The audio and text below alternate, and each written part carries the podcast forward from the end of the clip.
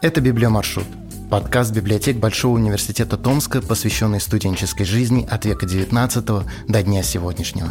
Мы шагаем от библиотеки к библиотеке и складываем кирпичики личных историй в общую историю университетского Томска. Дороги, дома, люди, книги, воспоминания, легенды в фокусе нашего внимания и любопытства.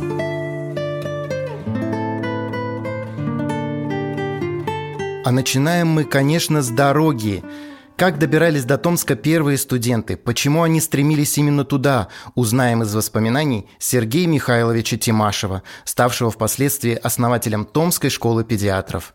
Послушаем, что писал Сергей Михайлович о своем пути из Уфы в Томск в 1888 году.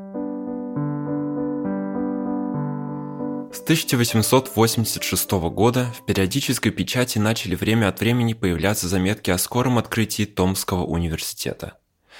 Эти заметки с большим интересом перечитывались семинаристами, для которых вопрос о времени открытия университета имел особо важное значение, так как им были обещаны разные льготы для поступления в последний. С введением в жизнь устава 1884 года доступ в университеты семинаристам сделался возможным только при условии получения аттестата зрелости, что было почти равносильно запрету. Наконец, 22 июля 1888 года долгожданное открытие Томского университета совершилось. И вместе с тем официально стало известно, что семинаристы будут приниматься с поверочным экзаменом только по русскому и латинскому языкам. К сожалению, эти условия приема не были широко опубликованы в общей прессе. Об них главным образом были оповещены только правления духовных семинарий. В июле же месяце все семинарии были пусты по случаю каникулярного времени, а потому многие из семинаристов, жаждущих поступить в университет, узнали об этой возможности слишком поздно. 25 июля 1888 года в Уфе была получена телеграмма о льготном приеме в университет семинаристов, а 28 числа я уже отправился в Томск. Предстоял далекий, неведомый путь. В то далекое от нас время слово «Сибирь» произносилось еще со страхом и трепетом и наводило на грустные размышления. Путь держать приходилось сначала водой до Перми – Отсюда железной дорогой до Тюмени. И снова целой системой рек. Турой, Тоболом, Иртышом, Обью и Томью. До Томска. При самом счастливом укладе на этот путь от Уфы до Томска приходилось тратить 16-17 суток. А если считать разные остановки и ожидания на пересадках и пристанях, то путешествие затягивалось до 20 и более суток. Первый путь до Тюмени был довольно тягостен. Одиночество, неизвестность будущего, новизна окружающего – все это в значительной степени подавляло. В Тюмени, где в ожидании отхода парохода на Томск пришлось прожить на пристани несколько дней, произошла первая встреча и знакомство с будущими товарищами-студентами, пока семинаристами, случайно съехавшимися к одному пароходу. Общность интересов сблизила нас всех, и мы незаметно с первых же дней сошлись в одну дружную семью. На одном пароходе вместе с нами отправились в Томск и трое первых профессоров. Это были Александр Станиславович Догель, Сергей Иванович Коржинский и Алексей Михайлович Зайцев. Знакомство с будущими нашими преподавателями произошло само собой, и мы как-то невольно, чутьем, узнали друг друга, и весь путь до Томска находились уже в постоянном общении. Так как времени свободного было много, то решено было использовать его подготовкой к предстоящему экзамену по латинскому языку. Всех нас одинаково беспокоила неизвестность. Какие будут предъявлены требования и какова вообще программа экзамена? Чтобы не попасть в просак, мы спешно повторили этимологию, синтаксис и занялись переводами с латинского на русский разных классиков.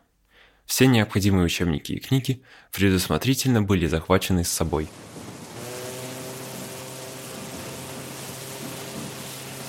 Пароход, на котором нам суждено было отправиться в Томск, особыми удобствами не отличался. Это был обыкновенный буксирный пароход, несколько приспособленный к перевозке пассажиров, но очень грузный. Сзади его тянулась на канате больших размеров груженная баржа. Все эти помещения настолько были переполнены пассажирами, что почти не оставалось места для проходов. С этими неудобствами можно было мириться пару дней. Оставаться же среди грязи, в духоте и без надлежащего питания 10 суток было свыше человеческих сил. Это был своего рода подвиг. Путь до Тобольска представлял еще некоторый интерес. По берегам рек кое-где были видны небольшие деревни и села. Тобольск с его деревянными мостовыми произвел на меня впечатление заброшенного, захолустного, мертвого города. Пароход стоял здесь около двух часов, и этого времени было вполне достаточно, чтобы осмотреть весь город. Этот пункт был последним, где еще представлялась возможность запастись более-менее сносной провизией. Еще в Тюмени предупреждали нас, пассажиров, не пользующихся за безденежьем, пароходным буфетом, чтобы мы озаботились закупкой разной снеди до самого Томска. Хорошо поступили те, которые послушались этого разумного совета. В дальнейшем пути на редких пристанях можно было получить только кислые хлебные лепешки, кое-какую рыбу, преимущественно сырков, да и яйца, и то не всегда. Через несколько верст от Тобольска окружающая местность сделалась тоскливо однообразной. Мутные воды быстрого Иртыша омывали низкие глинистые берега, в большинстве с чахлой растительностью. Ни села, ни деревни, ни хутора, не только часами, а даже целыми днями не встречалось. Остановки парохода, преимущественно только для погрузки топлива, происходили чрезвычайно редко, иногда раз за целые сутки – чем севернее мы поднимались, тем глуше, тоскливее становилось, тем делалось холоднее. Единственная пристань, несколько полоскавшая взор, это было село Самарово. Расположенное у подошвы высокой горы, покрытой густым, красивым кедровником, Самарово было видно с парохода за несколько верст. Эта действительно красивая местность привела всех пассажиров в полный восторг.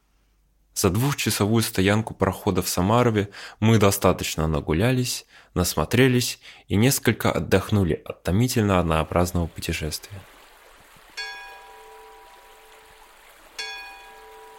Недалеко от Самарова Иртыш впадал в Обь. Это был самый северный пункт нашего водного пути. Картина слияния двух грандиозных рек, из которых каждая в отдельности была шире Волги в ее среднем плесе, поражала своим величием. Взору представилась необъятная водная равнина, границы которой не обнимались невооруженным глазом. Для довершения красоты не хватало только высоких гор с могучим вековым лесом. Берега оставались все такими же низкими, с такой же чахлой хвоей, покрытой серой мохом. Холод давал себе знать, и пришлось доставать теплое платье. Не радовал нас путь и по величественной по своему простору реке Аби. Те же пустые берега, та же окружающая картина гнетущего одиночества. Одно только бодрило и радовало нас, что с каждым днем, с каждым часом мы ближе и ближе к цели своего путешествия. Это сознание заставляло нас терпеливо переносить разные неудобства в дороге и лишения. Но вот и Обь пройдена.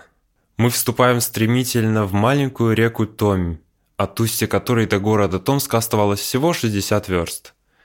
Берега стали населеннее и интереснее. Чем ближе к Томску, тем больше переживалось волнений.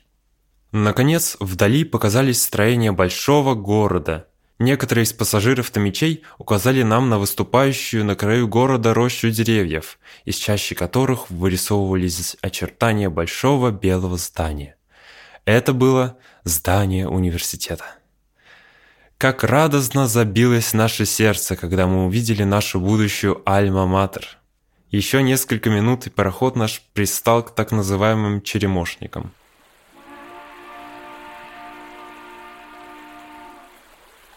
Как облегченно мы вздохнули, когда, наконец, после десятидневного непрерывного водного пути вступили на берег.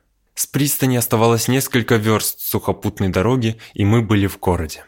На завтра же по приезде в Томск мы узнали, что поверочные экзамены для семинаристов назначены на 25 августа, и таким образом для окончательной подготовки нам оставалось всего несколько дней.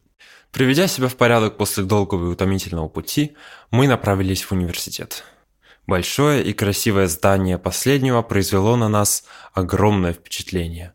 С благоговением переступили мы порог главного подъезда и с замиранием сердца вошли под крофтову здание – в котором потом обрели самый теплый приют.